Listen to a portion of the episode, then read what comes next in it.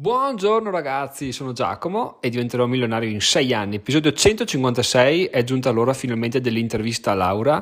Inizia un po' tagliata perché abbiamo avuto dei problemi di audio, quindi ho, i primi 10 minuti insomma sono andati via tra una cosa e l'altra. Ho tagliato, quindi parte in maniera immediata, ma non temete perché poi i contenuti arrivano.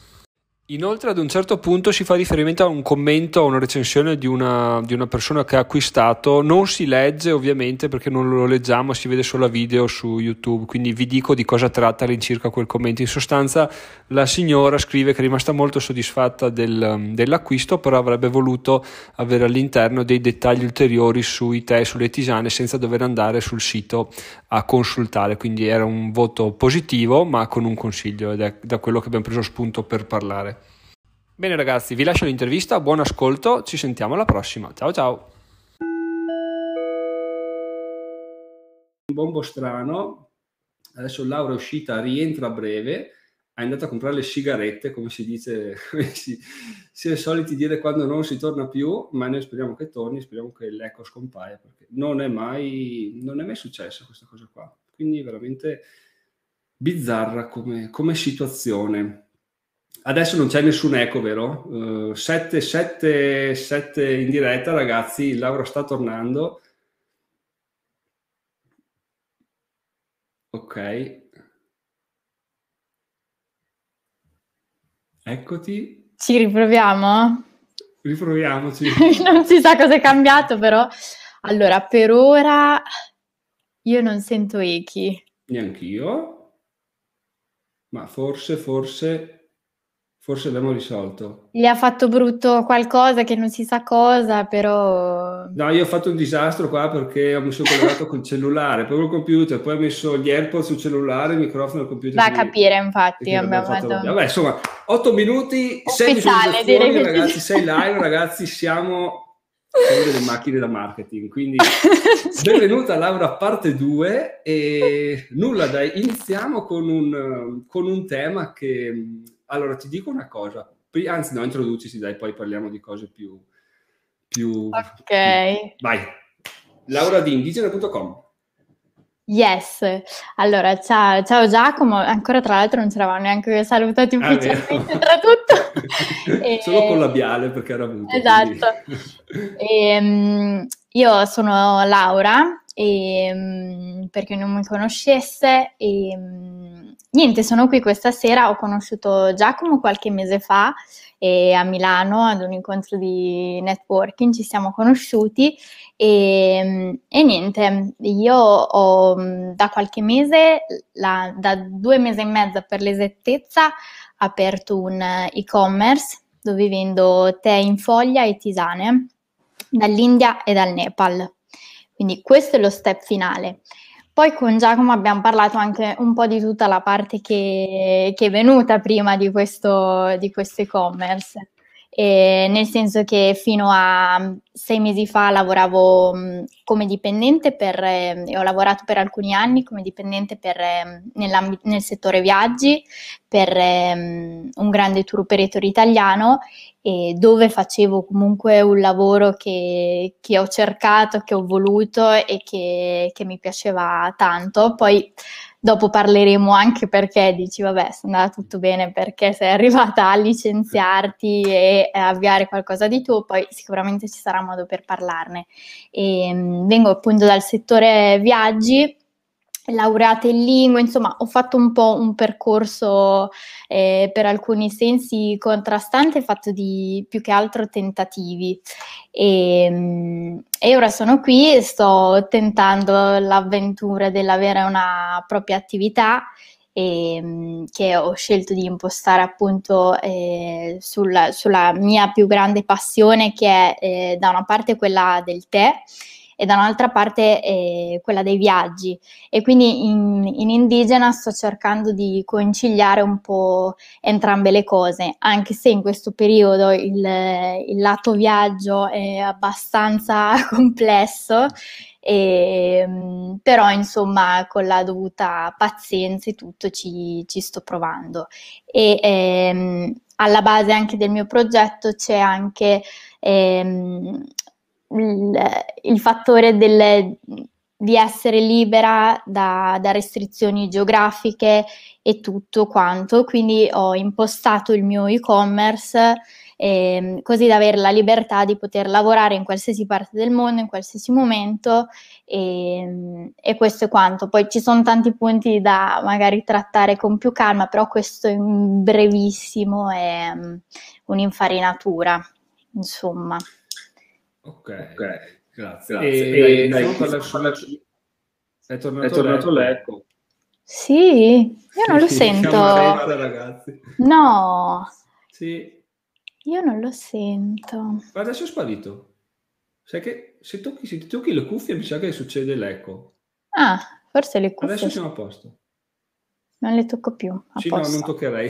Grazie. già, già abbiamo fatto 10 minuti esatto. di, di guaio. Allora, ok, perfetto. Grazie mille per l'introduzione. Ovviamente questa intervista potrebbe dividersi in due, ovviamente il lato imprenditoriale, operativo e-commerce e lato vita, che vanno a fondersi in maniera molto interessante, però appunto bisogna dividere le due cose. Io partirei a parlare del lato imprenditoriale perché quello secondo me ce lo sbrighiamo un po' velocemente, nel senso le cose da dire alla fine sembra brutto, ma sono quelle, cioè una volta che le fai eh, quello devi fare, mentre il lato vita è molto più scelte, molte più opzioni e molto probabilmente sono quelle che vanno a a influire sull'output finale di tutto, no? perché alla fine c'è l'e-commerce, c'è il guadagno, ovvio, eccetera, però alla fine la soddisfazione della tua vita è quella che ti dà il risultato finale no? e che pesa per la maggior parte. Quindi direi di partire prima con uh, lato imprenditoriale e poi andiamo a farci due, due chiacchiere, due o tre chiacchiere sul lato vita, nomade digitale, eccetera, eccetera. Allora, tu hai detto giustamente una cosa che mi è molto piaciuta, sto provando a lanciare questo e-commerce, perché uno che vede il tuo e-commerce dice, cavoli, Laura è partita, c'è l'e-commerce, starà andando bene, figurati, farai soldoni, tempo due anni, l'idea è ottima, cosa vuoi che vada storto? In realtà quello che mi piace molto fare è andare a smantellare i preconcetti sul fatto di dire ho un business, ho un e-commerce, sto già facendo i soldoni, perché? Perché io per primo sto, sto cercando di diventare milionario in dieci anni e comunque vedo che è un casino, cioè è difficilissimo, nonostante c'è un sacco di soluzioni, opzioni, tutto gratis, sembra che tutto gratis, riesci a fare qualsiasi cosa, non è così, no? Quindi volevo sapere, a due mesi dal lancio del tuo e-commerce, come, come, come senti stiano andando le cose? Sei meglio di come ti aspettavi? Peggio? O, o come ti aspettavi? Oppure deve ancora partire alla grande? Secondo te adesso stai facendo una prova così sottotono prima di lanciarlo alla grande? Allora, presupponiamo che, eh, ma già dal momento prima del lancio, niente è andato secondo i piani o comunque secondo le mie aspettative, cioè veramente niente. E, ehm, e quindi eh, diciamo... raccontarti già da come è andato il lancio così ti... Ma eh, sì, diciamo che io al, um, al, progetto e-commerce indigena, prima del lancio effettivo, eh, che avevo preventivato di fare in pochi mesi, da 3-4 mesi sono arrivata a lanciarlo effettivamente dopo un anno. Già questo per farti capire. E, ehm, inizialmente perché stavo affiancando il lavoro da dipendente quello al mio progetto personale, quindi mm. alla notte dopo cena dalle nove e mezza all'una e mezza alle due di notte mi mettevo lì a fare il mio progetto. Poi eh, ho iniziato a capire che effettivamente mentalmente e a livello di produttività non era, non era fattibile, cioè passavano i mesi e effettivamente aumentava la frustrazione perché non riuscivo a portare a termine nulla come volevo. Quindi ho poi de- fatto il passo di eh, licenziarmi e, e, quindi dedicarmi a tempo pieno al, al lavoro dell'e-commerce, quindi parliamo di luglio. E da lì il lancio era mh, mm, pianificato per agosto e nel, in quel mese, in quel frangente sono cambiate delle leggi europee e quindi di conseguenza il, tutto il modello di business su cui avevo impostato l'e-commerce è crollato da un giorno all'altro perché volendo in fase iniziale provare la modalità di dropshipping, cioè i prodotti sarebbero stati gli stessi tutto quanto, ma ero riuscita a assestare le cose di modo che con i produttori riuscivo a non fare magazzino, quindi investimento proprio minimo per testare, poi andare a migliorare e a fare tutto il resto. E sono cambiate le leggi europee appunto per le importazioni dal, dai paesi extraeuropei con eh, tasse esorbitanti e quindi tutto quello che avevo progettato, cioè c'era il sito pro, tutto pronto e ho dovuto cambiare completamente struttura perché mh, o ci sarei andata in pari con la vendita di un prodotto addirittura sotto, quindi ovviamente non era fattibile. Quindi da lì primo cioè, crollo totale e, ehm, e ho ricostruito tutto il, il, business model, quindi eh, facendo magazzino, poi eh, non vado troppo nei dettagli, comunque in quantità molto ridotte perché per eh, i tè essendo prodotti agricoli, per me è fondamentale che eh, siano, ci siano prodotti sempre freschi e quindi faccio quantità di magazzino veramente bassissime, piuttosto sto lì a sbattermi ogni volta a eh, riordinare di continuo, a assessare tutta la parte logistica, ma preferisco così per garantire appunto sempre prodotti freschi. E, ehm, e ho tagliato diciamo intermediari, quindi andando direttamente dai teicoltori perché anche questo riduce di un sacco le tempistiche però questo per dirti che eh, sono partita poi da agosto di nuovo a dover ripensare tutto, quindi poi i tempi si sono eh, allungati e mm, dovevo la, a, a fine settembre partivo anche per la mia prima esperienza da nomade digitale e là, là, in viaggio è stato il caos più totale, il dover lanciare l'e-commerce, poi quello magari eh, di quello ne parliamo nella seconda parte, sì, sì. Eh, però insomma eh, tanti, tanti problemi di ogni tipo che non mi sarei manco, cioè mi preoccupavo per cose che poi non si sono verificate, se ne sono verificati problemi tutt'altri e quindi vabbè, questo per dirti che eh, ho un po' smesso di farmi aspettative. E quindi um, per tornare alla domanda del come, come sta, sono andati questi due mesi, ehm, allora io ti direi bene, eh, non sono secondo me dati troppo oggettivi perché c'è stato di mezzo il Natale eh, che è andato bene, ma chiaramente è il periodo di Natale in cui se già lì non va bene devi farti qualche domanda. E, ehm, nel mio caso è andato bene, nonostante comunque sia ho questa diciamo piccola sfida personale, per, perlomeno all'inizio del... Non, non mi piace tanto eh, affidarmi alle pubblicità, alle ads per, eh, per crescere e per, ehm, per andare avanti. Mm, e quindi ho fatto i primi due mesi totalmente con ehm, crescita organica o eh, passaparola. E questo sicuramente ha rallentato di, di tanto anche cioè, la crescita a bomba che magari uno mette subito budget per fare pubblicità, eccetera, eh, sicuramente avrebbe dato una spinta in più ho voluto provare così come andava e mm, per quel po' che cioè, ho rispettato tutti gli obiettivi che mi ero data, quindi eh, bene. Ora eh, c'è la parte di gennaio, eh, dopo il Natale, eccetera, dove le cose mh, mm, sono un po' più lente e, e, quindi ho iniziato a fare qualche con presente il pepe, no? Che dici, perché tanto poi sei sempre con eh, l'ansia di quando hai una tua attività che parti da zero, dove veramente vai a, eh, a cercare il minimo, la minima vendita, così non sono assolutamente al punto di dire ah, boom, cioè, sono, sono, a posto, sono soddisfatta, assolutamente no, anzi, cioè, ho sempre l'ansia di dover fare, fare di più.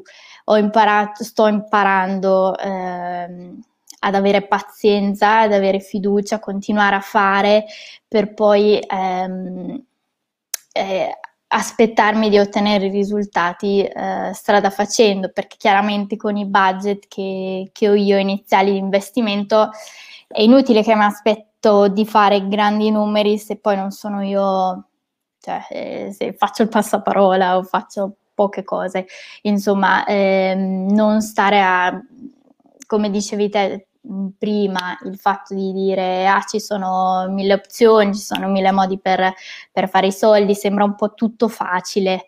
E poi effettivamente quando vai a metterci le mani eh, trovi gli effettivi problemi, le effettive difficoltà e, e insomma non è tutto oro quel, quel, che luccica e bisogna avere pazienza e misurarsi in, cioè, in maniera oggettiva, non confrontarsi a persone che magari sono con budget molto al di sopra del tuo o semplicemente che nel mio caso io sto imparando tutto da sola, sto andando a tentativi di cavolate, ne ho fatte e sono sicura che ne farò altrettante. E quindi un po' anche questo il percorso di, di fallimenti tentativi che uno deve mettere un po' in conto, benché non sia semplice accettarlo, accettare un po' il rischio di tutto quanto. Sì, diciamo, non sì, molti diciamo, parlano dei fallimenti, dei fallimenti, no? Mm. Una cosa che è uscita una fallimento è questa intervista perché l'Eco ha ripreso adesso, adesso ha smesso. Eh, ma quando, forse quando inizia a parlare, poi dopo... Ah, forse, sì. Vabbè, comunque, eh, no, il fallimento ci sta perché, ad esempio, guarda, anche io ho aperto un e-commerce di Lego perché avevo, ho questa idea no, della community, come hai detto giustamente tu, prima parto a livello organico, che vuol dire a livello organico per chi non fosse del mestiere, senza pubblicizzarsi, quindi fare contenuti, venire trovati tramite i contenuti, gli hashtag, eccetera, per qualche trucchetto di SEO c'è sempre, ma in realtà la gente ti trova non perché paghi, ma perché te, ti trova e basta, no?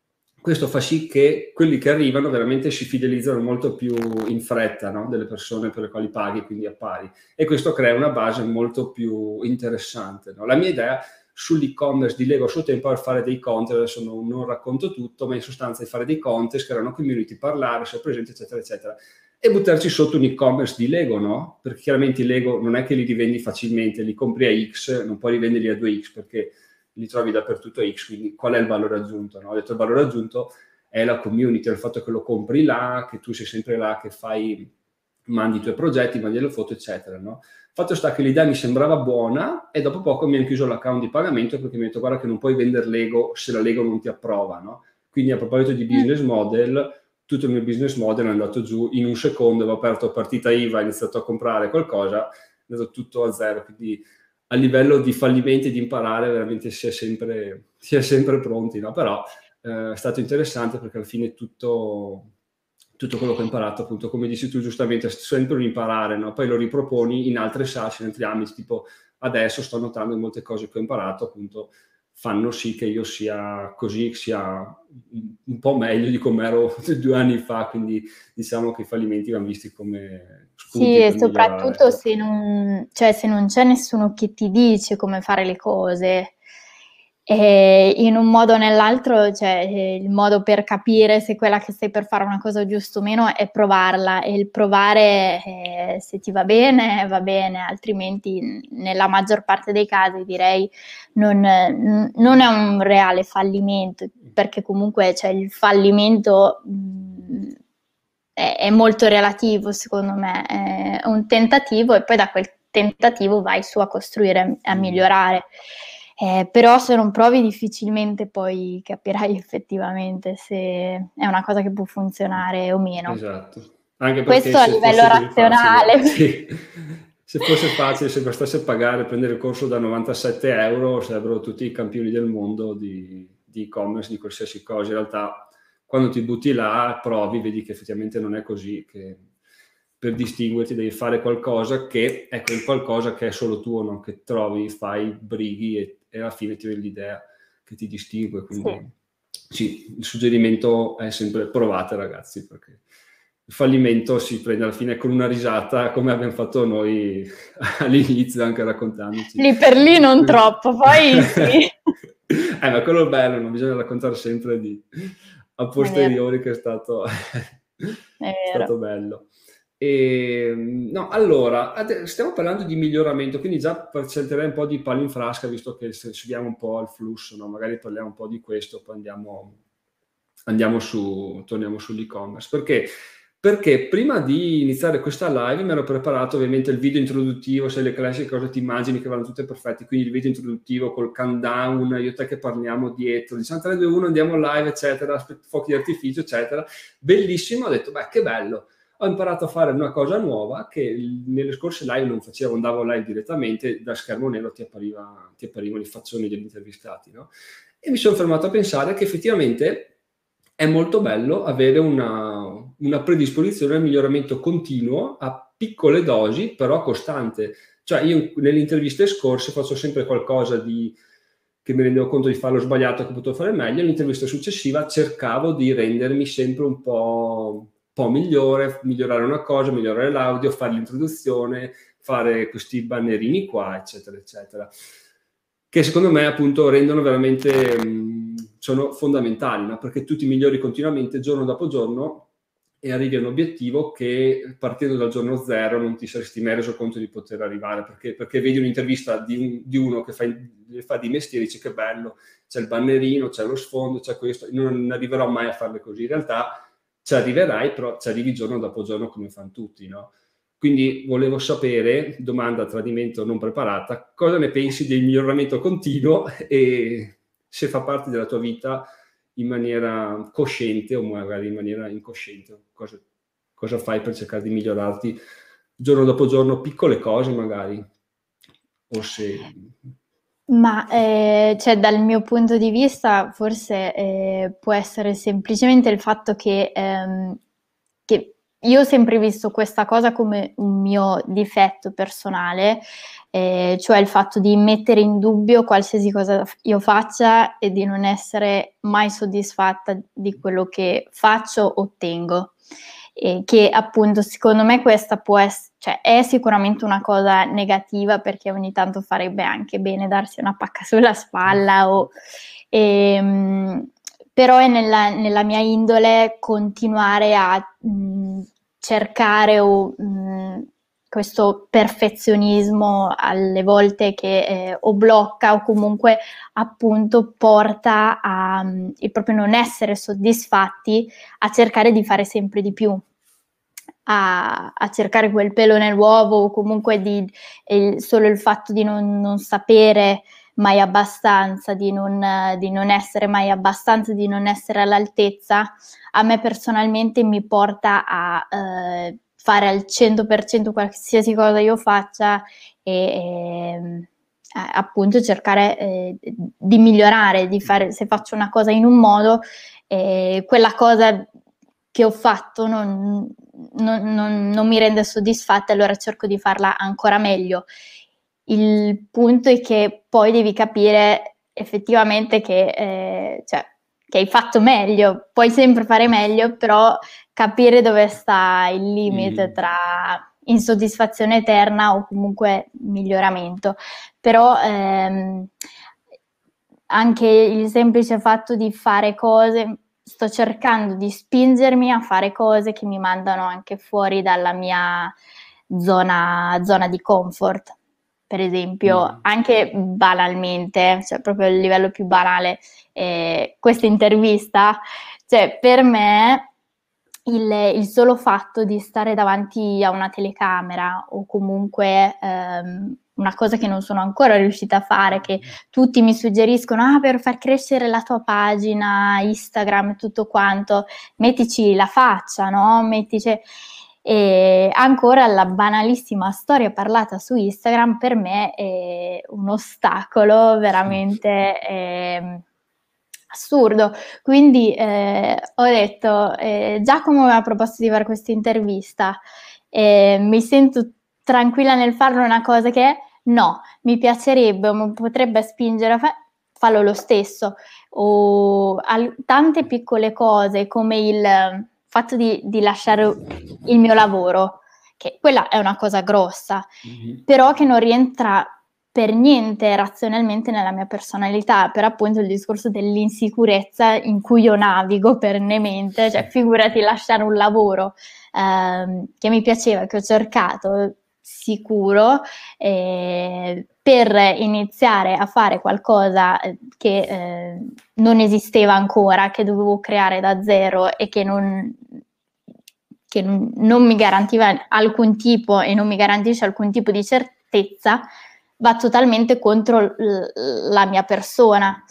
E, e, quindi anche solo questo fatto di dire, vabbè, eh, me la sento di farlo, mm, probabilmente no, eh, fallo lo stesso. Cioè, sì, quindi sì. imparare a imparare, cercare, sto cercando di, di, mettermi costantemente alla prova e fare quelle cose che mi rendono non troppo a mio agio e, e poi una volta che le ho completate, che arrivo al di là del, dell'obiettivo, mi dico ok, questo è un punto che era un mio punto di debolezza, eh, che però sono riuscita comunque a portarlo a termine, comunque ho fatto un primo passo verso.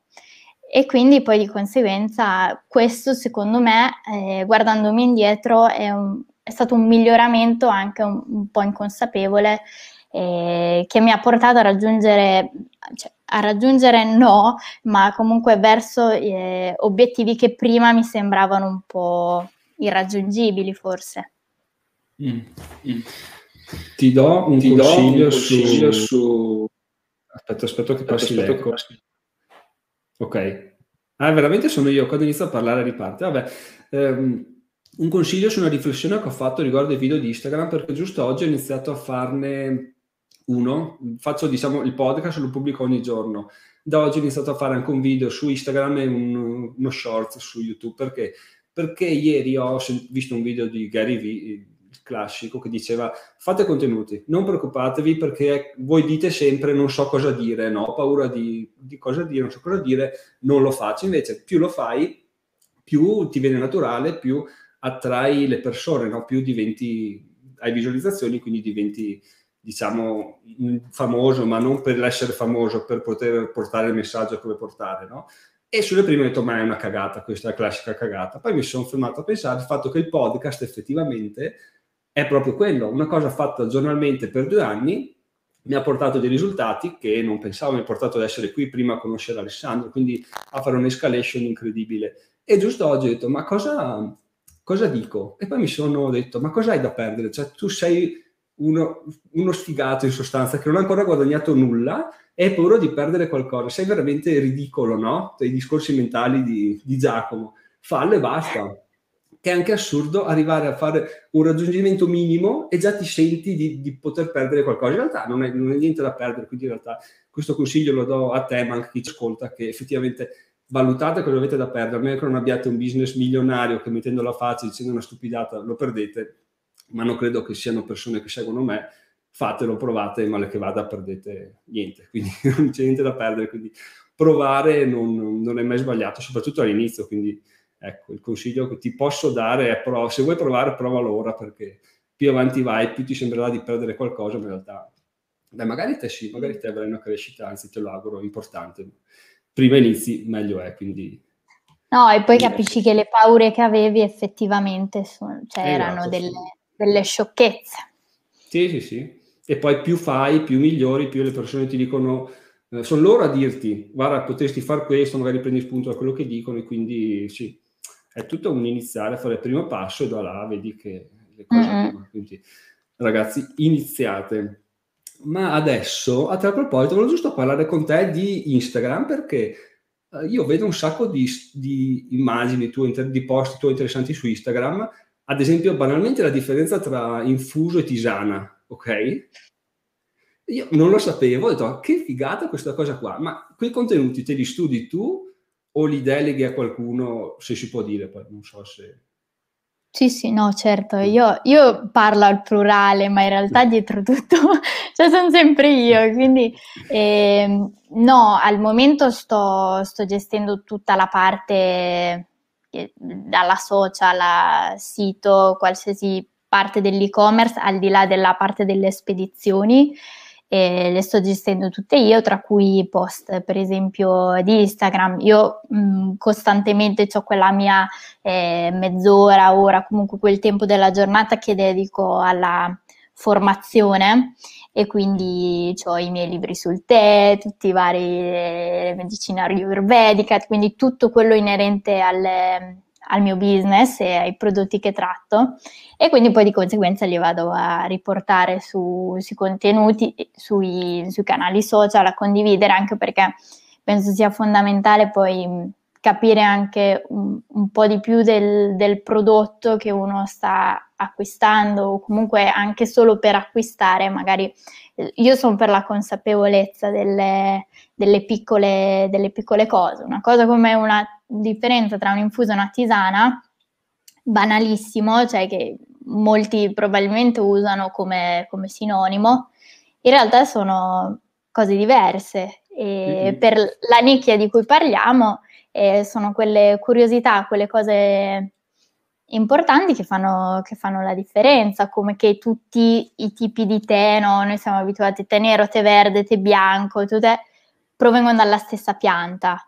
Molte persone mh, si stupiscono di questa cosa, magari pensano che siano piante diverse, in realtà quello che cambia è solo la lavorazione della foglia, il processo di, di lavorazione che crea dei, dalla stessa foglia prodotti completamente diversi. E eh, sapere queste cose, ti, secondo me, ti fa vedere mh, il prodotto stesso mh, da una prospettiva totalmente diversa e consapevole soprattutto. Mm.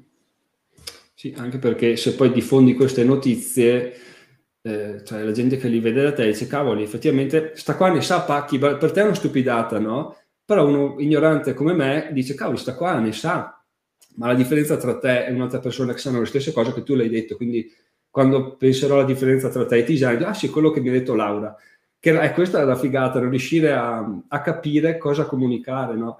E qual è nostra, il nostro target, cioè non esperti, persone a cui piace bere tè e tisane, che però magari non sanno, non sanno la differenza, questo è veramente è veramente bello e utile perché sì, uno pensa devo fare un contenuto, adesso potrei dire una cosa sull'interesse composto, faccio un grafico, invece basta dire cos'è l'interesse composto, morta lì, magari il 50% che lo legge dice, ah sai che non sapevo cos'è l'interesse composto, che figata. E quindi anche questo, magari uno si perde a fare, farsi tante paranoie, poi la soluzione è là dietro l'angolo, per, per complicare le cose si fa sempre tempo. Ecco semplificarle oh. che poi anche perché no, la parte più difficile funziona... semplificare cioè semplificare per me perlomeno è la parte veramente più difficile di tutte sì sì sì anche perché eh... se è eh. complicata e non funziona dici non posso semplificarla a, a, intuito devo complicarla ancora di più per farla funzionare no? perché una cosa semplice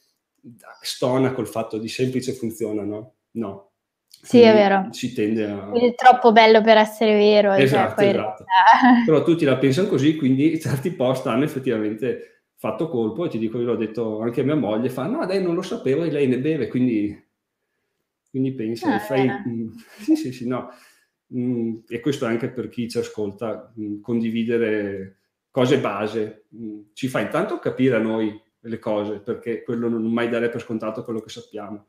Il fatto di fare un'intervista del genere è interessante anche perché, perché effettivamente esprimiamo i nostri concetti, no? magari Laura dopo va a letto e dice ah sai che quella cosa non l'avevo pensata però dicendola me la sono chiarita. Poi magari no però chi può dirlo? Magari sì magari chi ti sente ha un'idea che servizi Poi dipende sicuramente anche dal, dal, tuo target, cioè, se magari io avessi, volessi rivolgermi a una nicchia di, di esperti o di tea sommelier, sto sparando, sicuramente mm. a loro non gli avrei creato un post sulla differenza tra ah, tisana certo, e certo. Sì, sì, e, sì. Però per, per il modo voglio, con cui voglio impostare tutto io, cioè rendere il, la cosa del tè in foglia, che spesso è visto come una cosa molto complessa, eh, voglio far capire alle persone che in realtà eh, ce ne guadagna il, cioè, la salute, l'esperienza, il gusto e, e, allo stesso tempo può essere una cosa che veramente è alla portata di, di tutti, quindi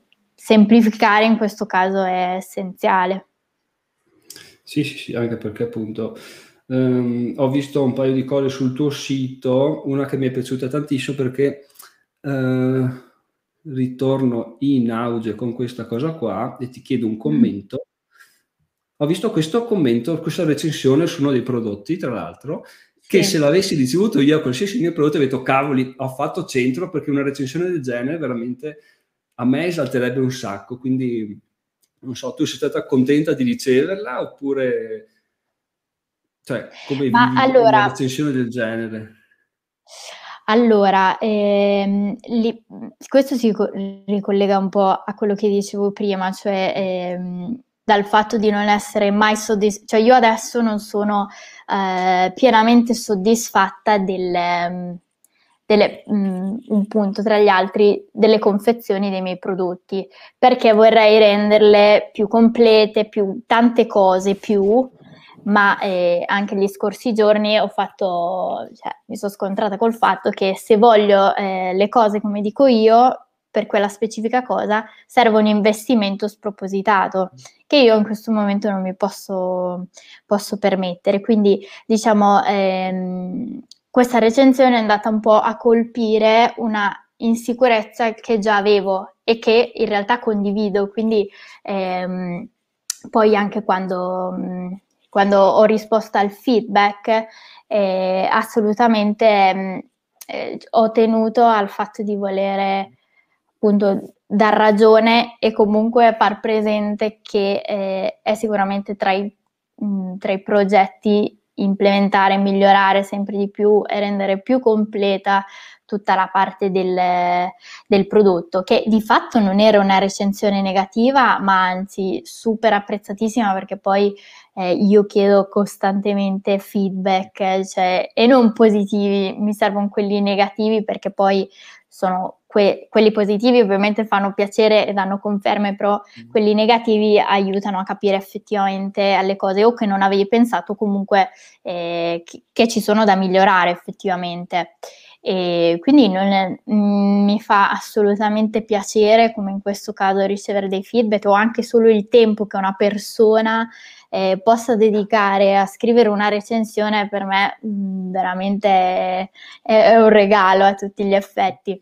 E, ehm, e quindi no, assolutamente, eh, sono contenta che l'abbia scritta e, e, sono contenta di aver ricevuto una conferma lato mio di, di magari rendere ancora più, più completa, in questo senso adesso stiamo andando nello specifico, però eh, un problema che avevo individuato nel, del dover migliorare e poi è stato riconfermato, quindi eh, il tempo che impiegherò in questa ricerca, in questo investimento che sia, sarà ben speso.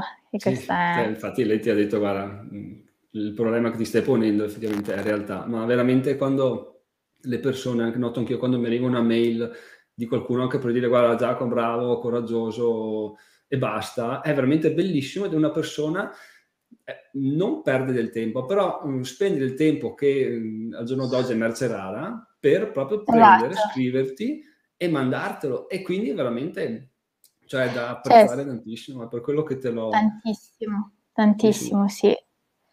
Perché magari quello che pensi tu verso un progetto lo pensi, dici vabbè, ma è ovvio che quello che ha fondato il progetto lo sappia e magari non ha nessuna idea e la tua opinione gli rivolterebbe completamente la visione che hai, lo farebbe svoltare.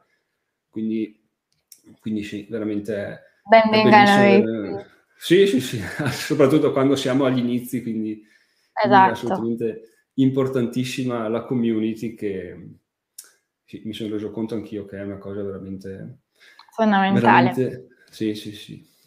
E allora, io volevo farti ancora una domanda perché sono assolutamente curioso di e-commerce, perché chiaramente quando uno pensa mi licenzio, voglio guadagnare soldi, cosa faccio? Apro un e-commerce, no? Perché è quello l'associazione e-commerce, guadagni semplici, no?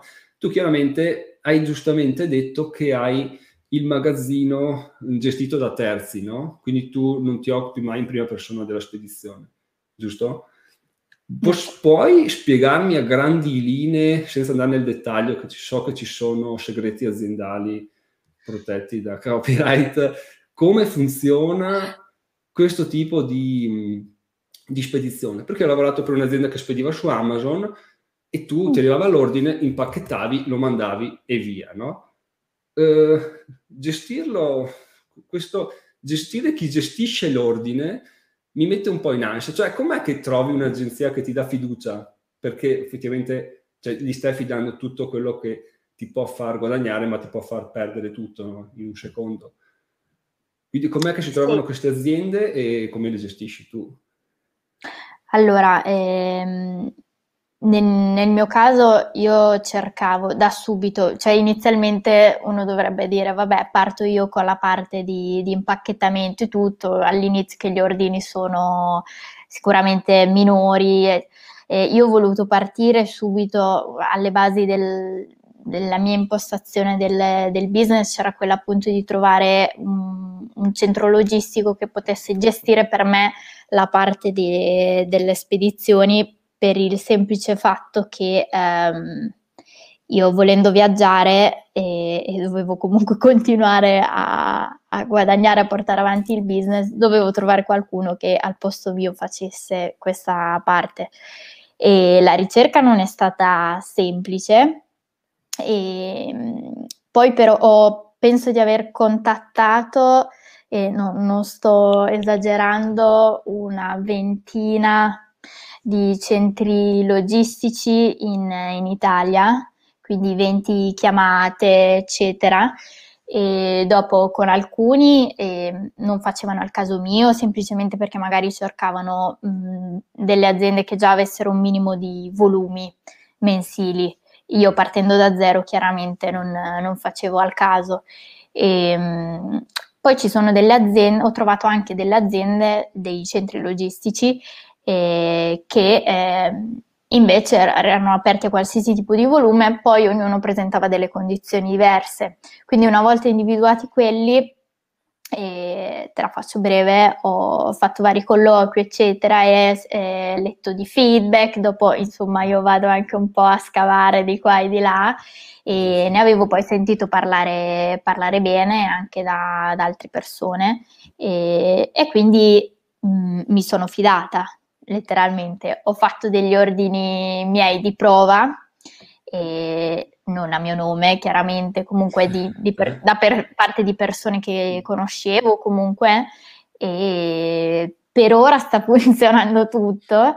E, ed è effettivamente una ci sono dei pro e dei contro. Il grande pro è appunto quello del non per, perché ho fatto sotto Natale mh, mm, la parte qui a Pesaro, nella mia zona di, di ritiro. E effettivamente il tempo che porta via è una cosa folle, io non pensavo assolutamente. E quindi ho avuto la riconferma del anche quando sono in Italia a casa eh, non dover gestire questa parte veramente mi salva tantissimo tempo al giorno che potrei invece impiegare in cose più, più redditizie magari. E, ehm, il contro di questo, appunto, eh, come dicevi tu, la, la, fiducia, cioè tu non sei la persona che impacchetta i pacchi, quindi eh, di mezzo eh, speri sempre che non ci sia niente che vada, vada, storto come non vorresti che vada e anche la parte di, di personalizzazione Ovviamente, cioè se io voglio inserire dentro al pacco il bigliettino scritto a mano, diretto, beh, non posso farlo. Mm-hmm. E cose che invece eh, mi, ammetto che mi piacerebbe fare, ma eh, diciamo che questo è un po' il compromesso tra, tra le due cose. E, ehm, e, niente, quindi praticamente il, la, il, funzionamento è che entra un ordine dal sito che è collegato al software del, del centro logistico che in automatico lo riceve eh, evade l'ordine e, e, lo consegna al corriere. Io quello che devo fare è semplicemente controllare ogni tanto che i pacchi siano arrivati, che non ci siano eh, boh, giacenze o qualcuno, non, insomma, supervisionare ed è veramente una gran snellisce in maniera incredibile.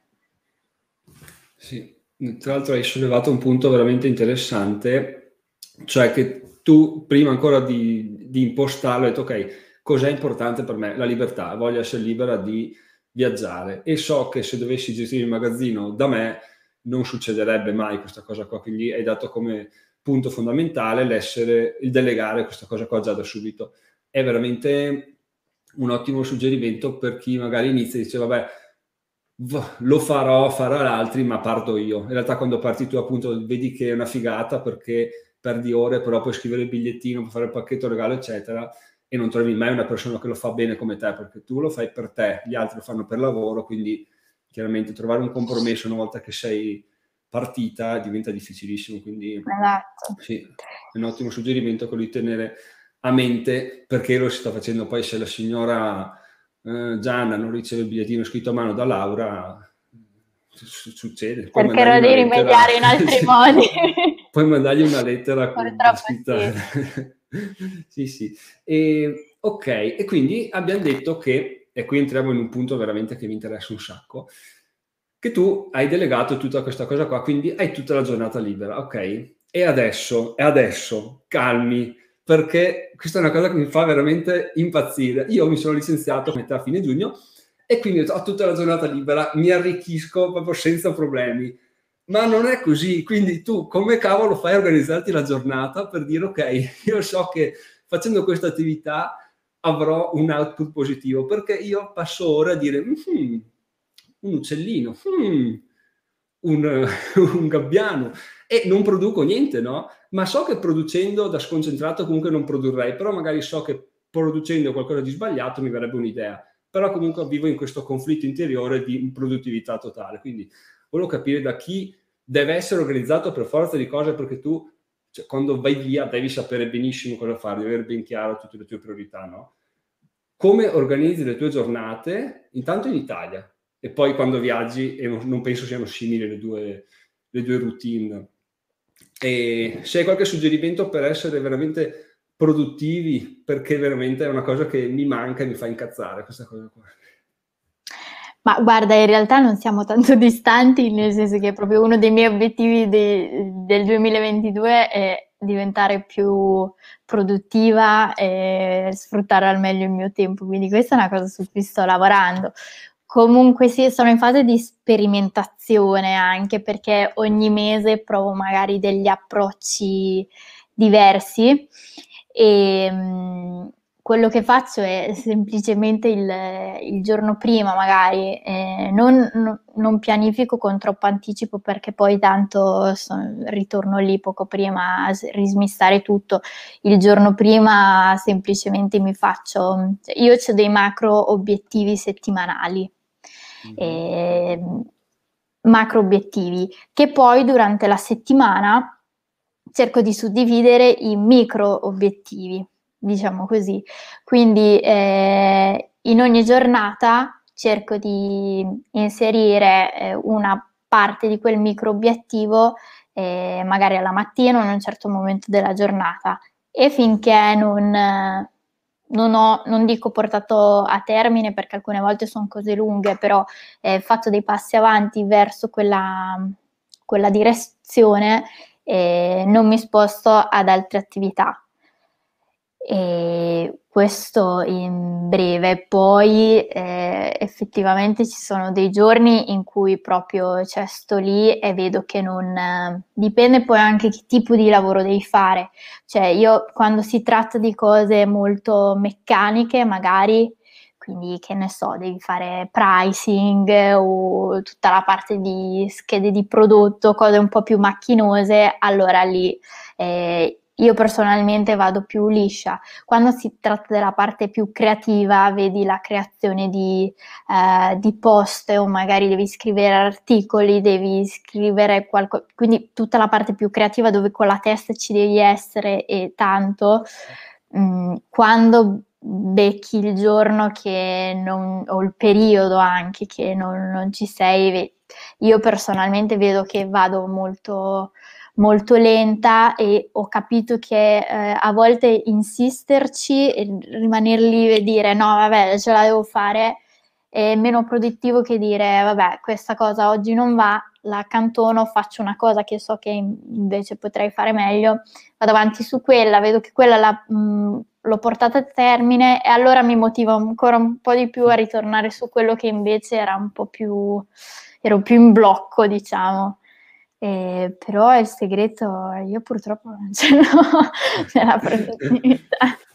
Mi manca. Vabbè, magari ci verrà fuori ripensando a queste parole. Eh. No, però una cosa secondo me importante da capire è lo potersi già perché licenziandomi da fine giugno io sto iniziando adesso a ragionare circa da imprenditore, diciamo, no? O da persona che comunque non ha più uno stipendio. Perché? Perché tu sei abituato a lavorare otto ore, no? Quindi se non lavori otto ore è, è, fatto qualcosa di sbagliato. In realtà no, mi sono accorto che giornate posso lavorarne due o posso lavorarne anche dieci, no? Tipo adesso è difficile da catalogare, catalogare il lavoro, quello che stiamo facendo, però è un intorno de, del lavoro, no? E lo stiamo facendo di sera. Quindi anche quello è, è importante capire che non è, non è, la quantità di ore che butti dentro, è la, quello che esce, no? Che si riassume tutto in avere un obiettivo da poter cercare, che questa è la cosa difficile anche capire sempre quando è abbastanza è abbastanza, perché magari ti dico quando ad esempio ho scritto un libro la settimana scorsa in una settimana, da lunedì al venerdì sono andato al sabato che ero finito, non voglio di fare niente, però cosa fai? Ti senti in colpa, no? Però dici, beh ho scritto un libro, poi dici, beh ma devo guadagnare dei soldi, cosa faccio? E quindi bisogna essere anche un po' accondiscendenti con, con se stessi, no? Che qua e che non finisce mai. Che... Non finisce mai ed è difficile, come hai detto, uscire da questo schema del dire eh, se non ho lavorato, cioè prima era se non ho lavorato otto ore, poi diventa in realtà ancora di più, cioè perché eh, non, non, è mai abbastanza quello che fai e ci sono sempre più cose che ti senti di dover fare e se dici oh ma eh, cioè alla fine io mi sono anche licenziato comunque ho fatto mh, mm, ho intrapreso un certo percorso di vita anche per avere più tempo eh, per me da dedicare ai miei interessi, tutto. E poi arrivi al punto che dici, cioè, eh, stacco di lavorare alle due di notte, che ho il cervello ancora che va ai 2000 all'ora, non riesco a dormire perché ancora lui va, e quindi dormi tipo quattro ore a notte, ti svegli il mattino dopo che sei che mh, io perlomeno fino a dicembre ho fatto un po' così e infatti da, da inizio gennaio ho detto ok, eh, facciamo meno sensi di colpa e provo a impostare la giornata lavorativa con, io adesso mi segno effettivamente da, da poche settimane le ore in cui, che impiego per lavorare effettivamente a indigena, nel mio caso, perché voglio mh, documentare effettivamente quante ore la- poi lavoro alle volte non sem- cioè a me non sembra di lavorare, però mm. effettivamente questo è e mh, voglio, mh, voglio, documentare quante ore eh, della mia giornata dedico a quello che adesso è il mio lavoro e, e fare poi i conti finale e dire ok, magari eh, che ne so, in, in, un mese ho fatto X e poi rapportarlo in tempo, cioè in rapporto al tempo che hai investito, perché magari prima lavoravi 40 ore alla settimana, che poi perlomeno nel mio caso erano sempre molte di più e avevi X magari adesso io, per me un successo sarebbe eh, semplice, iniziale perlomeno dire lavoro magari meno, molto meno, prendo come prendevo da dipendente, che nel mio caso era poco, e, ehm, però ho lavorato magari la metà del tempo e per me quello, quello lì, il rapporto è, cioè, non sono equivalenti, assume un, un, un risultato molto molto più positivo. Poi si andrà sempre a crescere, però solo questo eh, secondo me è importante avere un'idea di quanto. E, e poi mi sono messo l'obiettivo di non lavorare più dopo cena, per esempio. Cioè la sera stacco, e questo ho visto che mi rende molto più produttiva anche durante il giorno, perché se io so che devo fare delle cose o le voglio fare e non ho tutto il tempo della giornata, cioè magari fino alle 7 di sera, mi, mi spinge a, ad andare a perdere meno tempo in sottigliezze dico vabbè cioè io entro oggi devo finire sta cosa so che ho fino alle 7 prima invece era vabbè dai farò continuerò dopo cena o eh e eh, sono tre settimane che sto facendo questo esperimento e eh, devo dire che mi sta, mi sta aiutando molto, cioè durante il giorno riesco a fare molto di più nonostante io stia lavorando meno ore effettivamente, con questa sottigliezza, poi magari è il mio caso, però... Mm, sì, effettivamente concedersi anche il, del tempo libero che sai che puoi rilassarti, dici ok, tutto questo lo faccio dopo, adesso mi concentro, che comunque è difficile da fare, ma almeno ti dà un po' di, sì. di libertà mentale. Sì, sì, okay, mentalmente. Sì, ti, ti, alleggerisce un po', quindi concordo, concordo, poi alla fine eh, ottimizzi il tempo che hai, no? Quindi se hai tre eh. ore per esatto. fare una cosa, eh, ci metti tre ore, se ne hai una settimana, come si dice, ci metti una settimana, quindi... Sì, tutto... così, è così. o anche di più. E poi ti demoralizzi perché non vedi che andare avanti, quindi sì, sì, prima è meglio, piuttosto fare due ore mh, mm, produttive al massimo, concentrate. sì, un'ora, poi mezz'ora a cazzeggio e, e quindi esatto. sì. concordo. Mi piace che abbiamo siamo giunti alle stesse conclusioni, quindi dai, forse non sono così fuori per fuori come, come, gestione, come gestione del tempo. E allora, prima di passare alla fase bella, quindi alla fase dei viaggi, Vorrei farti una domanda. Ah no, anche perché volevo puntualizzare una cosa, perché uso questo strumento per diffondere un contenuto molto importante, che Laura ha detto, se lavoro a metà del tempo e guadagno uguale, è un gran raggiungimento. Non è che se apro un e-commerce, giorno dopo devo comprarmi la villa e la Mercedes.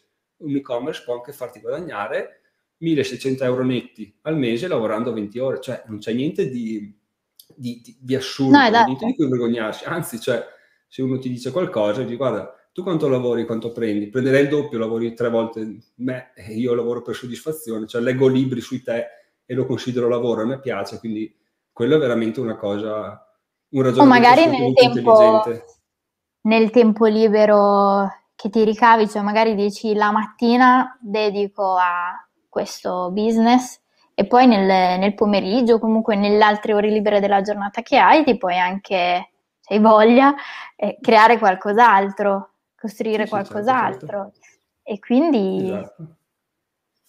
È tutto riguardo alla libertà, la libertà e soddisfazione. Per me è il, proprio, il proprio abbastanza e, e bon, morta lì. Quindi sì, sì, business vuol dire anche avere un e-commerce che ti fa numeri piccoli ma che ti bastano per vivere. Perlomeno all'inizio, cioè sì, il sì. mio obiettivo è quello proprio di, cioè, di godermi il percorso mm. e di non sì.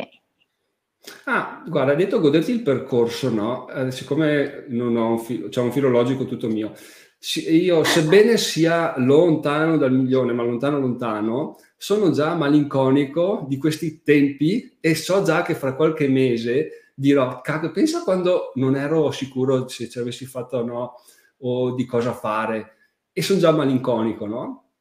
tu senti già che questi periodi ti mancheranno o pensando indietro a quando creavi l'e-commerce, c'è qualche periodo che ti manca o sono solo paranoie mentali mie di vecchio nostalgico? Mm, no, cioè tipo io non ritorno al momento, forse perché ancora è tutto molto fresco, però no, non mi manca tutto la... perché è stata veramente tosta tutta la mm. fase di pre-partenza, ti parlo. È okay, stata veramente, okay. veramente tosta e quindi non mi manca. Diciamo, per ora no. Okay. Poi il resto magari sì. Ok, allora adesso ho due domande personali prima di passare a parlare di viaggi, che è la cosa che stanno aspettando tutti quelli che ci stanno guardando. Parlare di cose positive fa sempre bene, quindi vorrei capire cosa sai fare davvero bene. Mm. Nell'ambito eh, a favore di indigeni, ovviamente, è una cosa che dici, questa lo, la faccio, ma come la faccio io? Cioè, se lo sogna il professionista più pagato Mh. Allora, mhmm quello che potrei questo è difficile, eh. Comunque, ehm, quello che sto cercando verami cioè, mhmm, nel creare qualcosa di mio, sto cercando di metterci effettivamente dentro, eh, tutte le, mh, tutto quello in cui più credo. Qui se, semplifico. Um, il, um, il, fatto di um, uno, lo slogan, diciamo, del, di Indigena è T-Stories. Quindi mh, per me il, la questione del, del, raccontare una storia che ci sia dietro e che è eh, legata, viene poi legata a quella che è eh, di fatto anche la mia persona, quindi legata al viaggio e al viaggio come si può collegare il, il te.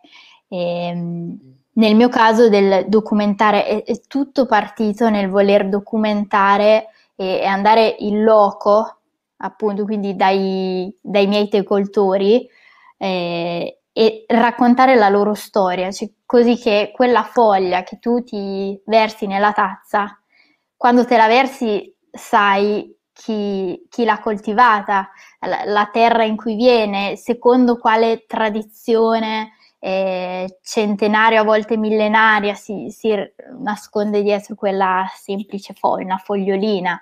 Eh, ci sono tante storie e quello di cui vado io alla ricerca mm, quotidianamente sono le storie delle persone.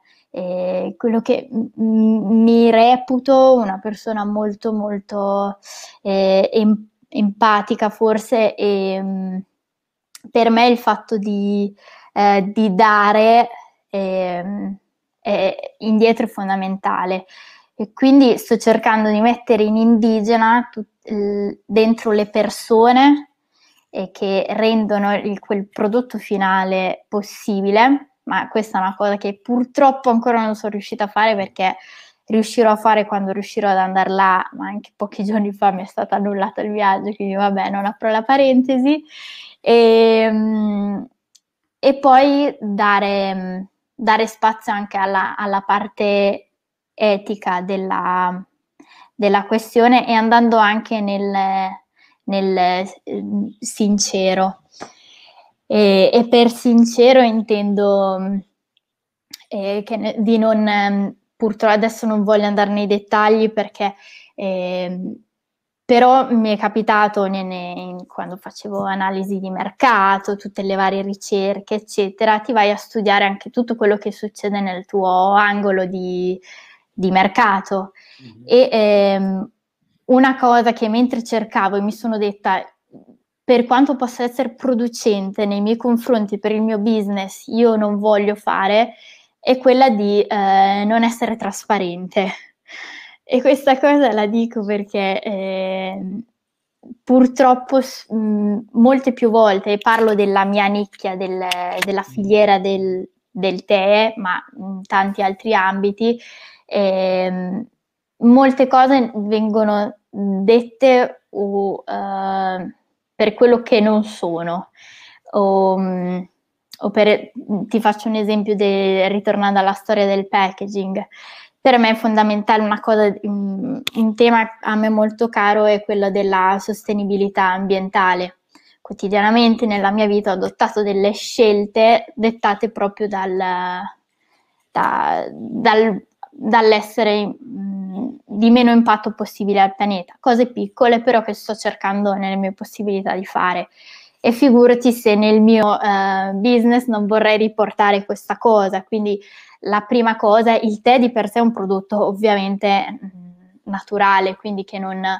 Ehm, il fatto del, semplicemente del packaging che al momento è realizzato in, in plastica, a me questo è un pallino che ho che eh, mi mandano i matti e sto facendo, ho fatto eh, non so quante chiamate, ricerche, eccetera. In, in poche parole è uscito che eh, non, non esiste al momento un packaging che non sia in plastica che possa eh, conservare al meglio il prodotto, quindi dare, offrire ai clienti finali un prodotto ottimo.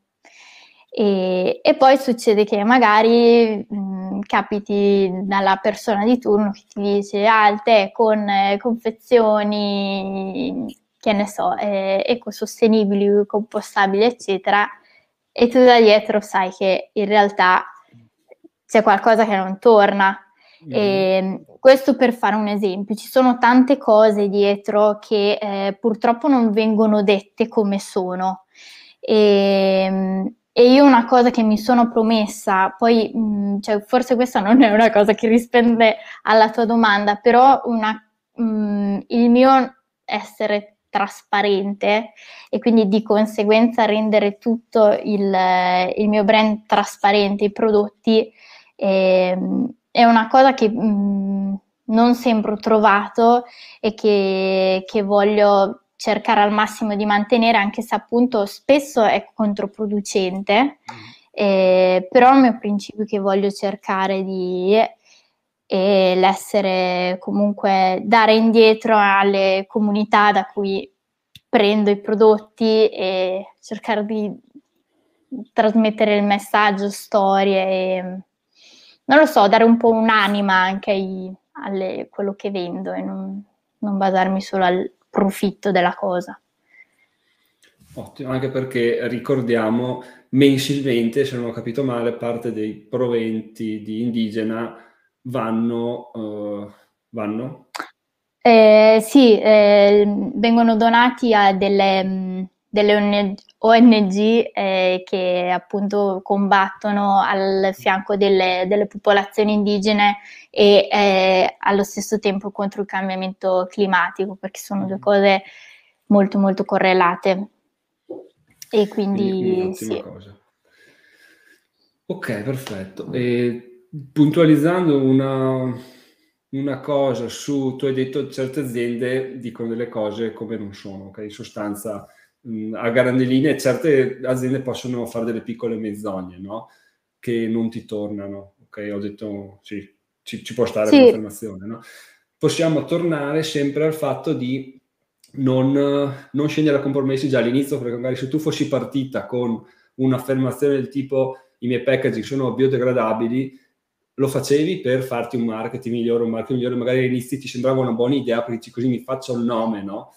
Però una volta che hai detto una bugia all'inizio non puoi più tornare indietro, quindi anche quello di partire da subito, essere onesti, ti permette poi col tempo di crescere e di, e di mantenere la tua, la tua, integrità, perché se partivi già male, molte aziende magari cosa dicono? Beh, primo anno mentiamo, poi faremo sempre tempo a dire la verità, poi, però quando inizi a mentire è difficile tornare indietro, no? perché ti giochi la reputazione, quindi effettivamente la cosa fondamentale da fare è sempre partire con idee chiare e non scendere mai a compromessi per evitare di, di trovarsi a due o tre anni con in mano qualcosa che non ci rappresenta più per una scelta sbagliata che abbiamo fatto all'inizio, che ci sembrava un'idea buona per avere una scorciatoia. Ecco, questo potrebbe essere un, una visione, così un'aggiunta a quello che abbiamo detto prima.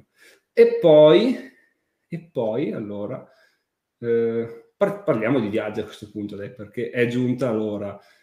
Uh, possiamo sapere come è andato il lancio del tuo e-commerce? Perché voci dicono che sia stato lanciato in una foresta. allora, eh, non propriamente in una foresta, eh, ma eh, anche qui non, eh, non era previsto il lancio dell'e-commerce mentre ero in viaggio ed ero eh, in quel periodo a Panama. E, però eh, così è stato perché non ho avuto molte alternative e, mm, il lancio è stato effettivamente eh, eravamo io e, il mio moroso in, ci trovavamo al El Valle de Anton che è questo villaggetto eh, in, in, montagna che è collocato all'interno di un vulcano spento, del cratere di un vulcano spento. Okay. E, e cioè, la foresta non è che è tanto lontana, noi mm. eravamo, ci trovavamo lì tanto che eh, mh, neanche un secondo dopo ho fatto click per lanciare l'e-commerce blackout, quindi è saltata qualsiasi connessione, cosa, non so cosa ci sia stato. E, ehm, e, quindi io in quel momento non sapevo neanche se effettivamente il sito era partito, cosa stesse succedendo, cose. E, è stata un po' un'avventura, diciamo, eravamo nel mezzo del, del niente, si può dire. E, e insomma la, l'adrenalina c'è stata, quella sicuramente però la soddisfazione di dire e, cioè, sono riuscita a lanciare il mio business dopo tante peripezie e da lì è stata che quella è una piccola vittoria, dai. Sì. La ciliegina sulla torta. Sì, dai. ottimo, ottimo. Quindi si può lavorare anche nei paesi dove uno dice cavoli non c'è mai connessione, cioè faccio il nomade ma vado a Panama, figurati se c'è internet, invece si trova senza nessun problema o si gira con le SIM locali, com'è che ci si organizza per, per lavorare? Allora, ogni, ogni, paese va un po' a sé, diciamo. E, um, zone come nel centro Sud America, comunque eh, devi, devi, un po' informarti, pri- senza un po', devi informarti prima per capire bene le condizioni del luogo in cui andrai. Poi di fatto quando arrivi lì è tutto mh, mm, spesso diverso da, da come è descritto, te l'hanno raccontato. Eh, però di fatto ormai la connessione eh, cioè, noi l'abbiamo trovata ovunque, ovviamente previa, eh, eh, ci siamo informati o comunque andavamo in strutture eh, che eravamo certi che ce l'avessero, però poi eh, purtroppo quando, quando viaggi non, non, sai mai, cioè l'imprevisto veramente all'ordine del giorno. A noi, mh, per esempio, ci eravamo attrezzati e questo lo facciamo sempre quando andiamo in un paese compriamo sempre le SIM locali e, e quindi questo ci permette di, eh, di, avere una connessione anche senza wifi perché spesso fare affidamento solo a quello è un po' rischioso. Quindi tu hai la tua SIM, ti fai l'hotspot al computer e che sia e viaggi tranquillo. Mm però poi c'è sempre l'imprevisto come eh, era successo, è successo a noi dove per, ehm, abbiamo poi comprato, cercando di comprare sim di operatori diversi, così se magari in una zona eh, un operatore non prende, l'altro ce l'hai, quindi ti fai un po' da spalla. Eh, però c'è stata per esempio 4-5 giorni, eravamo in una zona e Panama è molto selvaggia, eh, però in una zona anche rinomata per comunque nomadi digitali, quindi persone che lavorano dal computer. E, eh, c'è stata un, non lo so, un blackout della, della linea nazionale e, e, quindi praticamente siamo stati quasi 3-4 giorni senza, senza connessione, cioè tutta la, la, struttura in cui eravamo, chiunque non, non, aveva connessioni, quindi poi dopo lì eh, purtroppo non c'è SIM, operatore o connessione che tenga e lì si è un po' nei casini, diciamo. Però eh, eravamo dai nella stagione delle piogge, quindi c'erano grandi temporali e saltavano i pali delle luci, quindi un po' così. Dopo ci sono destinazioni sempre più o meno consigliate per lavorare, quello sì. Ok, ma e c'è, c'è un, un, È tornata l'eco, finalmente. E c'è un punto di riferimento, se dovessi dare un consiglio a una persona che dice guarda sono nomade digitale, voglio andare in Messico, come faccio per sapere se la, una città piuttosto che un'altra va bene? Mm, passaparola, cerco in internet o ci sono magari dei siti che tu conosci dove si può trovare spunti? Ma eh, allora sicuramente la ricerca online, eh, il buon Google fa sempre il suo sporco lavoro, poi però eh, come dicevo appunto online trovi qualsiasi cosa. E quindi sicuramente se hai eh, diciamo, persone che hanno avuto un'esperienza diretta mm, stai più sul sicuro. Eh, un gruppo che consiglio è mm, quello di Nomadi Digitali Italiani, eh, c'è il gruppo Facebook, c'è il gruppo Telegram, e, mm, dove ci sono nomadi digitali italiani, appunto persone che da anni lavorano in giro per il mondo e quindi lì eh, difficilmente non troverai qualcuno che è stato nel posto in cui ti dovrai recare. E quindi quello consigliatissimo. E poi ehm, nel nostro caso di, di, Panama era la prima volta che lo provavamo e um, ci siamo affidati a una... Noi cerchiamo ovviamente di viaggiare, ancora non possiamo permetterci altro, eh, low cost, quindi ehm, abbiamo c'è una catena di ostelli che in realtà sono ostelli ma hanno anche camere privati, hanno spazi di coworking e sono delle strutture veramente bellissime che io quando mettevo foto eh, le persone rimanevano veramente sorprese che si trattassero di ostelli perché veramente posti incredibili. È una catena che si chiama Selina e, ed è appunto eh, studiata per persone che viaggiano e lavorano e quindi troverai sempre una buona connessione internet, a volte spazi di co- quasi sempre co-working e, e quindi andando in strutture del genere poi l'imprevisto, come dicevo, c'è sempre, però hai già la sicurezza di trovare una connessione internet con quegli standard e degli spazi di lavoro adeguati soprattutto e, e quindi anche la scelta delle strutture giuste è importante. Eh sì, eh. grazie per questo, questo spunto molto, molto bello. Effettivamente trovare queste cose, magari uno ci perde ore e ore e ore e va a chiederlo a te, glielo dici in un attimo perché tu a tua volta sei perso. Per... Eh sì, ma mh, in più anche le persone che trovi in posti del genere, magari mm. mh, sono ambienti anche più stimolanti, vedi altre persone che come te fanno la stessa cosa, c'è uno scambio continuo e anche questo arricchisce secondo me l'esperienza. Ma questa è veramente una cosa interessantissima che mi hai detto che non ci avevo mai pensato. Effettivamente, cacchio, proprio è vero. Ma e allora ti faccio una domanda perché te la sei cercata. Hai no. conosciuto qualcuno che ti ha dato un'idea oppure hai visto qualcosa e hai detto ma sai che quella potrebbe essere un'idea, questa la implemento, che non ci avevi mai pensato, l'hai vista fare, ho sentito parlare e hai detto ah! Ma allora, eh, premetto che mh, ancora di esperienze da mamma di digitali ne abbiamo avute, po- parlo al plurale perché eh, io e il mio moroso mh, allo stesso modo lavoriamo, viaggiamo. Per ora abbiamo avuto una, l'esperienza di, di Panama, eh, dove siamo stati da fine settembre a novembre, quindi per poco tempo in realtà relativamente.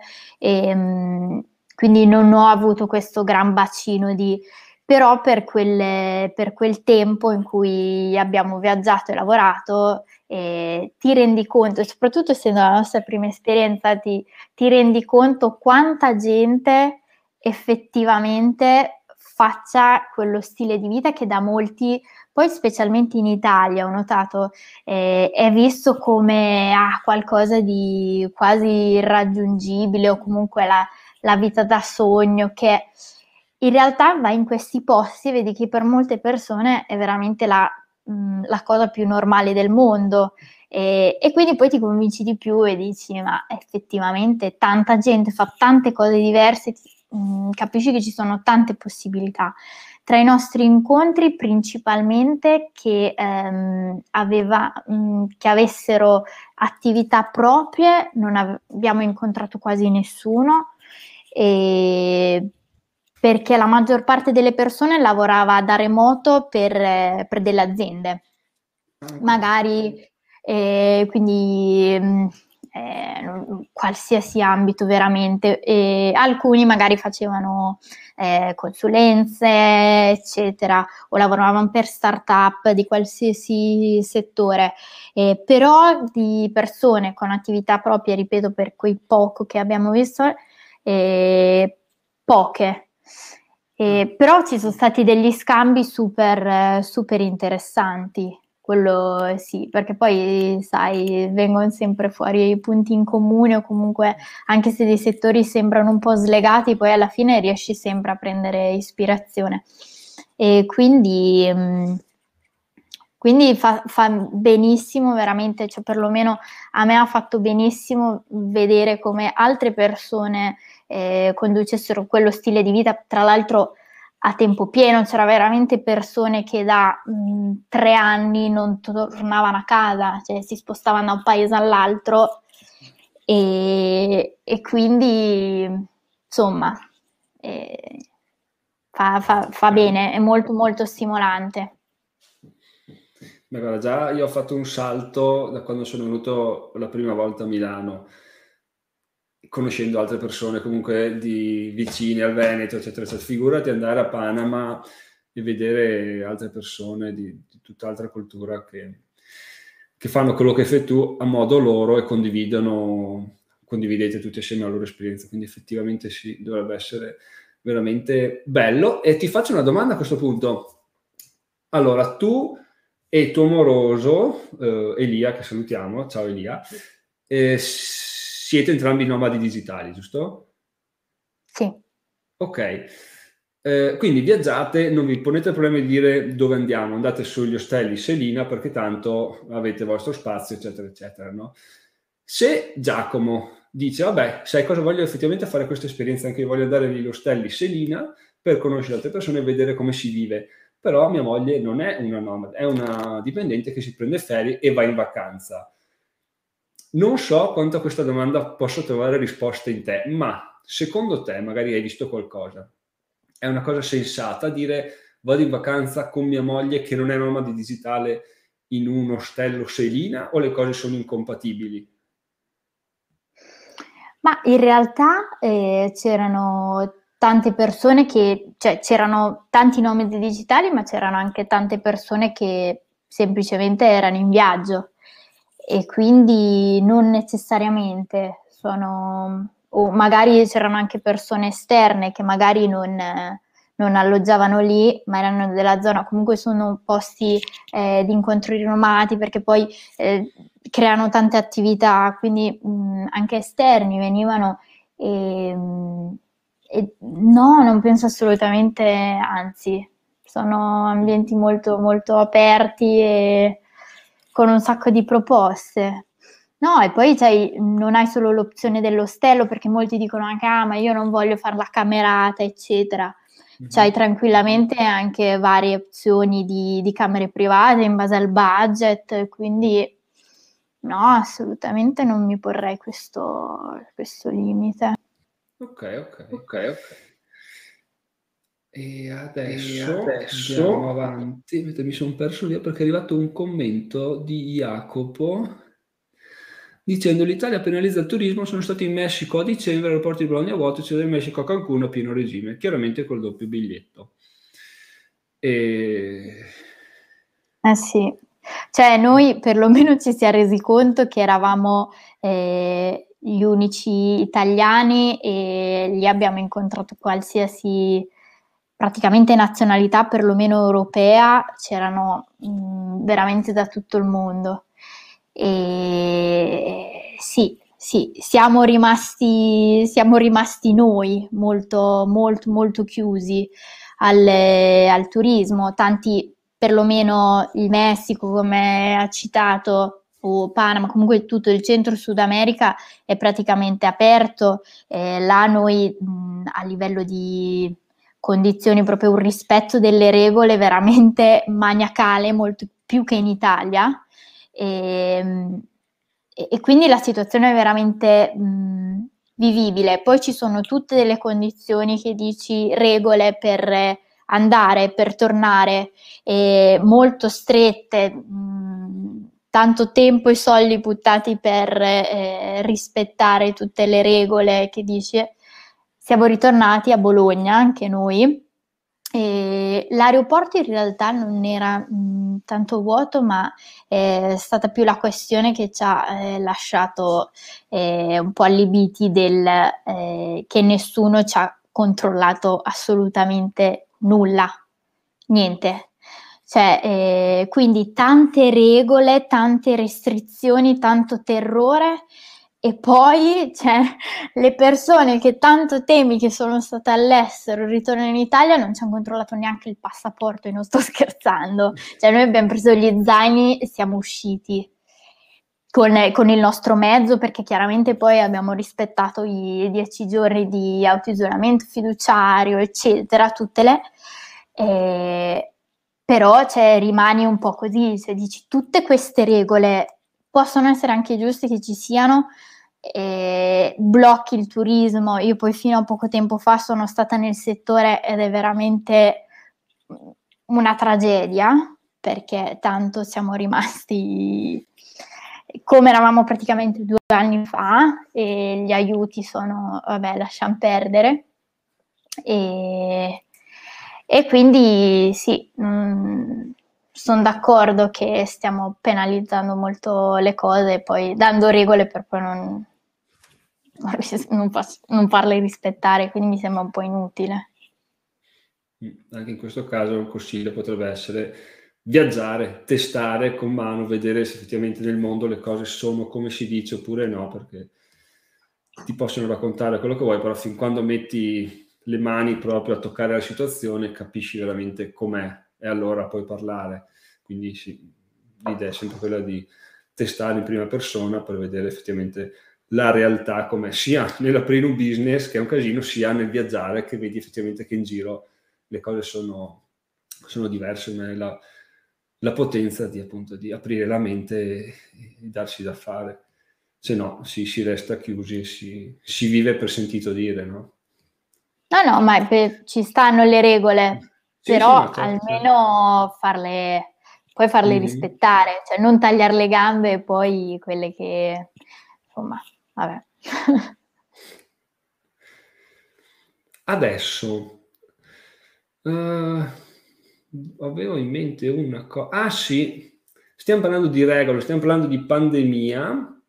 Io ho parlato con diverse persone su diverse interviste e devo dire che la pandemia è emersa come eh, argomento eh, costruttivo, cioè positivo, diciamo. Ovviamente ha portato un sacco di morti, la disgrazia, eccetera, eccetera. Non voglio dire nulla su questo. Ho avuto la fortuna di certo. non essere toccato in nessun modo, quindi quindi mi ritengo molto fortunato. Però appunto molti lo vedono come una, una situazione che li ha spinti a farsi delle domande e quindi dire cavoli io ho rivoluzionato la mia vita perché sono dovuto stare a casa, visto che effettivamente mi piace stare a casa, che lavorare non mi piace, ho cercato soluzioni alternative. Quindi la pandemia, a mio modo di vedere, una persona può dire mi è servita eh, per farmi delle domande, per avere delle risposte e migliorare la mia vita. A te la pandemia ti ha cambiato, non ti ha cambiato, ti ha mh, mm, insegnato qualcosa al di là del non poter viaggiare, a livello proprio mh, mm, personale di scelte eh, tue? Sì, diciamo che mi ha riconfermato delle, delle idee che avevo, cioè ehm, io ehm, sono stata in cassa integrazione da praticamente subito appunto nel, nel turismo, eh, non poteva essere diversamente, anzi sono stata anche fortunata. E mm, quindi mi sono ritrovata ad avere tanto tempo libero di fatto e che per mia indole non, cioè, eh, non, non, posso, non posso sprecare, devo investire in, in qualcosa eh, nel fare, imparare qualcosa. Quindi eh, l'epoca, comunque nella mia testa c'era sempre il, il ronzare di, di, crearmi una mia attività, qualcosa di mio, insomma, mm-hmm. eh, che mi potesse poi garantire la libertà che, che ho sempre cercato. E, ehm, ho iniziato a marzo, sì, cioè poco prima in realtà, e, ehm, e ho aperto un blog di viaggi eh, specializzato sul tema eh, anno sabbatico e viaggi a lungo termine, perché eravamo tornati da poco, da, non da poco, da in realtà un, un anno, poco più, ehm, da un viaggio di sei mesi in giro per il mondo.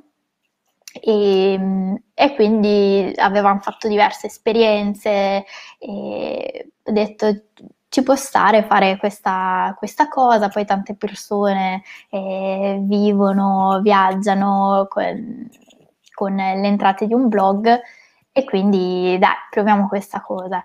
Eh, sì che ho iniziato a scrivere articoli su articoli eh, su questo blog di cui praticamente nessuno sapeva l'esistenza perché tra un po' non l'avevo detto manco a mia madre perché ero eh, come se me ne vergognassi, capito?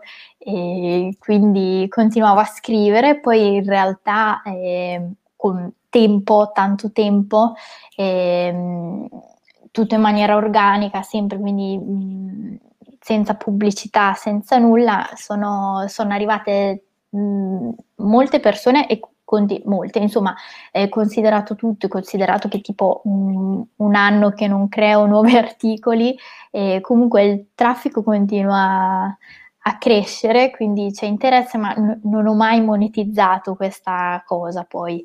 E comunque tutta la pandemia l'ho passata dietro a, a, questo blog.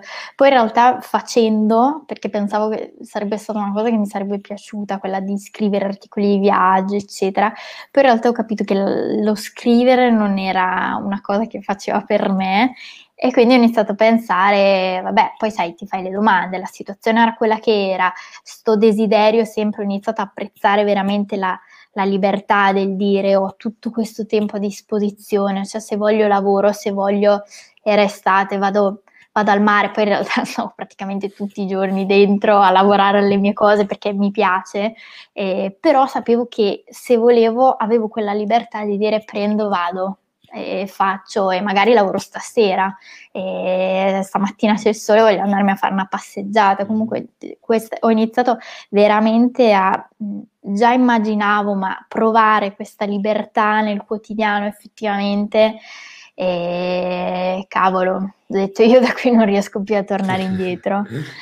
e quindi lì mh, le, mi è iniziata, anzi la notizia del, ehm, di quello che il, magari ritornavano un po' a, a a tornare al lavoro, quindi ci diminuivano le, le, ore di cassa integrazione, che una persona, una qualsiasi persona normale sarebbe stata contenta di questo, perché ovviamente eh, io dicevo che ero contenta perché dovevo essere contenta, però in realtà dentro di me c'avevo eh, proprio l'ansia di dover tornare a rifare la vita d'ufficio. C'è proprio il, il magone che dici cavolo, ti stai iniziando il lavoro e tutto, eh, dovresti essere, ma l'idea di tornare dentro l'ufficio proprio mi, mi, mi, chiudeva la gola e quindi ho iniziato a dire no, io devo cercare un'alternativa, cioè questa libertà devo, poi libertà io in pandemia, capito, per me era libertà in confronto alla vita d'ufficio, per farti capire come la vivevo. Mm-hmm. E, e, quindi da lì ho iniziato poi a pensare cose alternative e sempre con l'obiettivo di raggiungere um, uno stato, cioè io non sapevo cosa volevo fare eh, perché non, non, sapevo di voler aprire un e-commerce, eh, però sapevo che volevo vivere libera le mie giornate. E, e quindi da questo obiettivo ho iniziato a eh, spulciare le varie possibilità che c'erano e tra tutte appunto quella del, dell'e-commerce era quella che mi aveva colpito, mi poteva interessare perché poi come il blog finché non, non la provavo non, sai, ci poteva essere sempre mm. ripensamento. Sì, sì. Poi per fortuna si è confermata, però eh, sono poi giunta alla conclusione dell'e-commerce eh, escludendo le, un po' esclusione, le cose che non volevo o volevo fare, l'idea di impostarlo con non la gestione delle spedizioni, che quello poteva essere un, un fattore bloccante, eh, me ne sono liberata e quindi ho detto ok, questa idea mi può piacere, mi può rendere libera geograficamente, proviamo. Quindi è andato un po' tutto al contrario, un po' il ragionamento.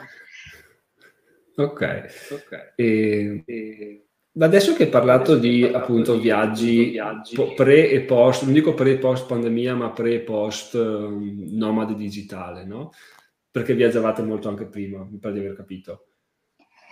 Sì, sì, sì, sì, appena, appena ne aveva la possibilità tutti i soldi lì praticamente, sì. ok, e come, come cambia l'organizzazione? Una delle ultime domande che ti faccio, poi prometto che ti lascio.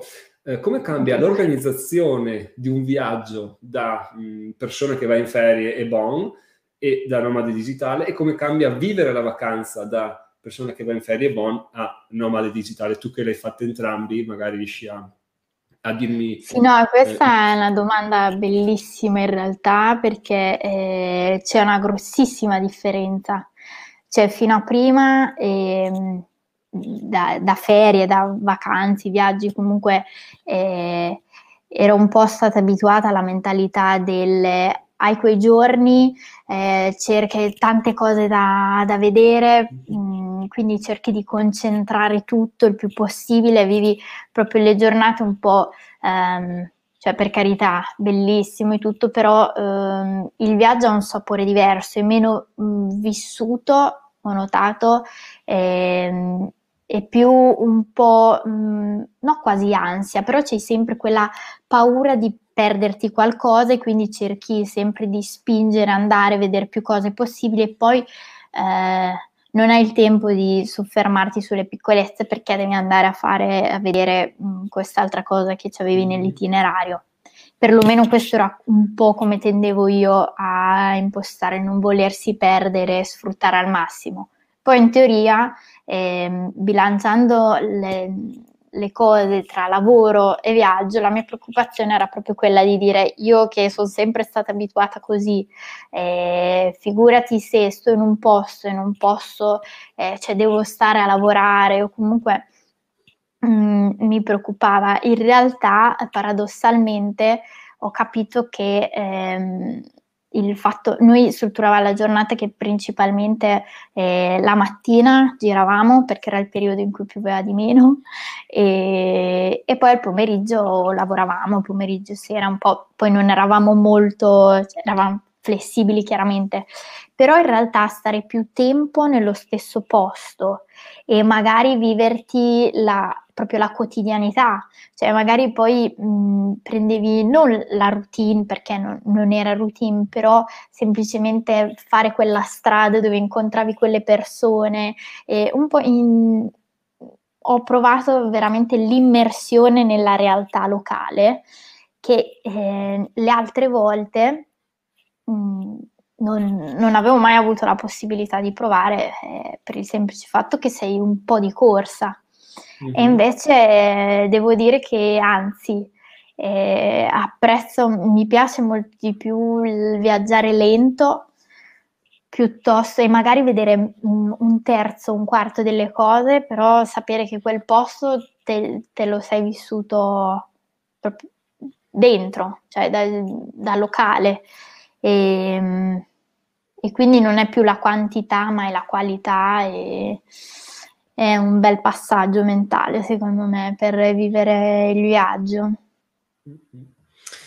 È vero, una riflessione veramente interessante, sì, sì, sì, davvero. Perché non è per niente banale, zero proprio, cioè poi cambia tutto, cambia tutto la prospettiva. E... Poi chiaramente cioè, uno non è vero che ha tanto tempo e cioè, devi fare un po' i conti con i giorni... Mm giorni che hai a disposizione. Sì, sì. Io per questo ho deciso di non avere più un po' conti alla rovescia anche nei, sì, nei miei viaggi. Pro, I suoi contro, ecco. Sempre. Mm, eh ok, dai, ti faccio un'ultima domanda prima di ringraziarti perché non so se lo sai, ma Giacomo sottoscritto ha scritto un libro con i sì eh, 5 regole fondamentali per passare da dipendente a imprenditore, che sono il network di conoscenze, il focus, la pianificazione, la budgetizzazione, trattare il corpo come un tempio, che queste sono le mie 5 regole che sto cercando di rispettare, che so che se rispetto diventerò un bravo imprenditore, comunque riuscirò a passare da dipendente a imprenditore in maniera abbastanza lineare. Io li ho scritti in, uh, in ordine di importanza, secondo me. Volevo sapere da te qual è il più importante tra questi cinque o se ne sai anche un altro, magari, che dici io consiglierei a... per diventare un bravo imprenditore da dipendente, guarda, devi essere speciale in quello. Mm. Allora, secondo me... Eh allora, trattare il corpo come un tempio è inteso a livello... Mm, Nutrizionale, cioè, fisico, spirituale, tutto. Ok, quindi anche mindset. Sì, sì. Eh, forse... Mm, non vorrei dire che l'ultimo che hai messo per me è il primo, però eh, il, mm, il mindset, nel mio caso ti parlo, e sto notando che è veramente fondamentale perché mh, mm, ho letto tante volte i, i pensieri creano la, la realtà mm-hmm. E nel mio caso sto veramente riscontrando che, che è vero, cioè eh, quando mi, cioè, mi accorgo di avere momenti eh, in cui son, ho una, certi pensieri negativi o comunque che non, non sono settata sulle frequenze giuste e veramente mi, nei problemi che tanto ci sono quotidianamente mh, mm, mi sembrano veramente in quei momenti eh, insormontabili o comunque cose che mi possano rallentare o fermare o comunque vivo le cose in maniera totalmente diversa rispetto a quando mi accorgo di avere invece una, mh, un'attitudine eh, positiva e quindi un modo di guardare le cose mh, diverso e mh, di colpo mi rendo conto e dico cavolo ma veramente mi volevo far fermare da questo? O comunque poi di conseguenza tutto il mio lavoro, la visione delle cose, l'impostazione e la eh, ricerca di soluzioni diventa molto molto più, più semplice, fattibile e quindi di conseguenza vado vado molto più veloce verso gli obiettivi che mi sono posta o anche semplicemente nel processo, di, processo decisionale eh, riesco a essere molto più, so come dire, proattiva e mm-hmm. efficace nelle scelte che prendo. Sì, sì. sì.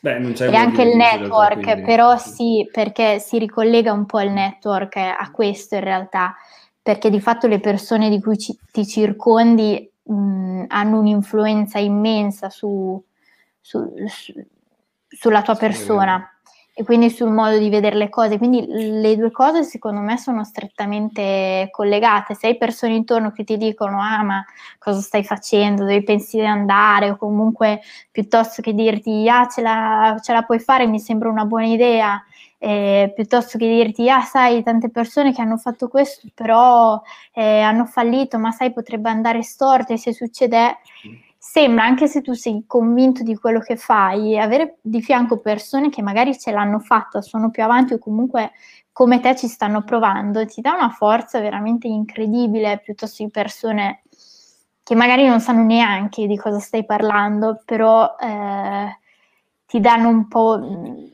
si mettono sulle spalle il peso che già sai, perché tanto non sono mai scelte semplici quelle di di avviare un proprio progetto di vita è l'opposto che semplice, però no, non ti serve quel tipo di influenza e quindi avere un network di conoscenze di persone che sono, possono essere di ispirazione, di aiuto è importantissimo.